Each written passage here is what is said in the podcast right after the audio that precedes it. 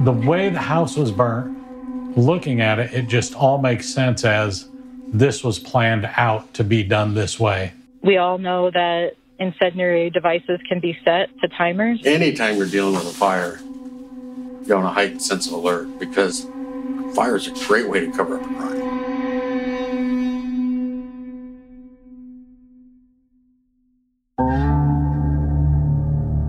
It's mid afternoon on a Friday, July 14th, 2017, when the camera trips on inside the vehicle.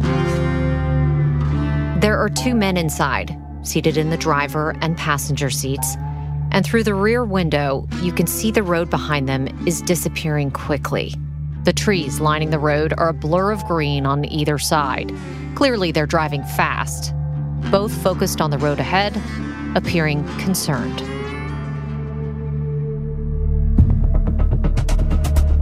The video's pretty choppy, but I can see what appears to be the St. Tammany Fire District 12 shield on the right breast of the driver's polo shirt. And on the left side, you can just make out the words Fire Chief. Below that, a name S. Krentel, which I know to be short for Steve Krentel. St. Tammany Fire District 12 Chief Steve Krentel. Steve, Steve Krentel. Stephen Krentel. The vehicle Steve is driving isn't a fully equipped fire truck, but it's a department vehicle, meaning there's a device on board that's often called a tattletale camera. It's a camera that sits on the dashboard and kicks on whenever the truck goes at a high speed or suddenly changes direction. All you can hear in this footage is the thunk of metal, the weight of the truck as it speeds over the roadway. That and the blare of sirens in the background.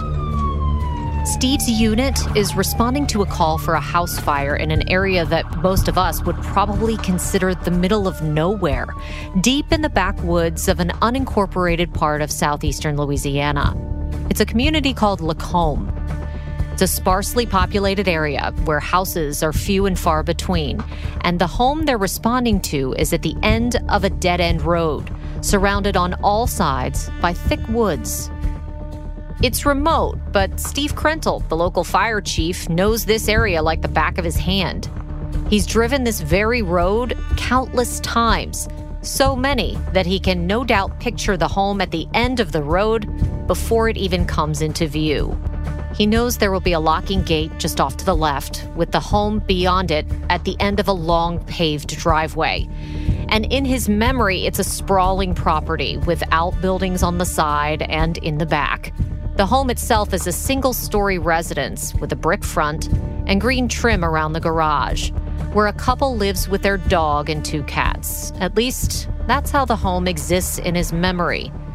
But what he doesn't know is what shape it's in now, how bad the fire is, how much has burned.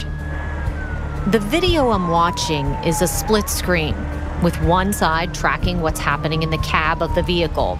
These two men focused on the road, and the other side facing forward, showing what they're seeing as the vehicle approaches the home.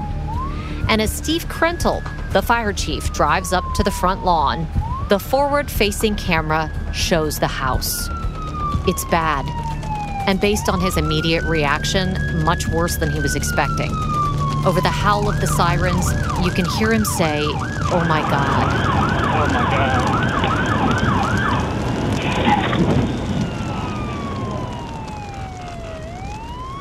The house in front of Steve Krentel is completely engulfed in flames. A cloud of thick black smoke is rising from it, almost blending in with the dark green tree line.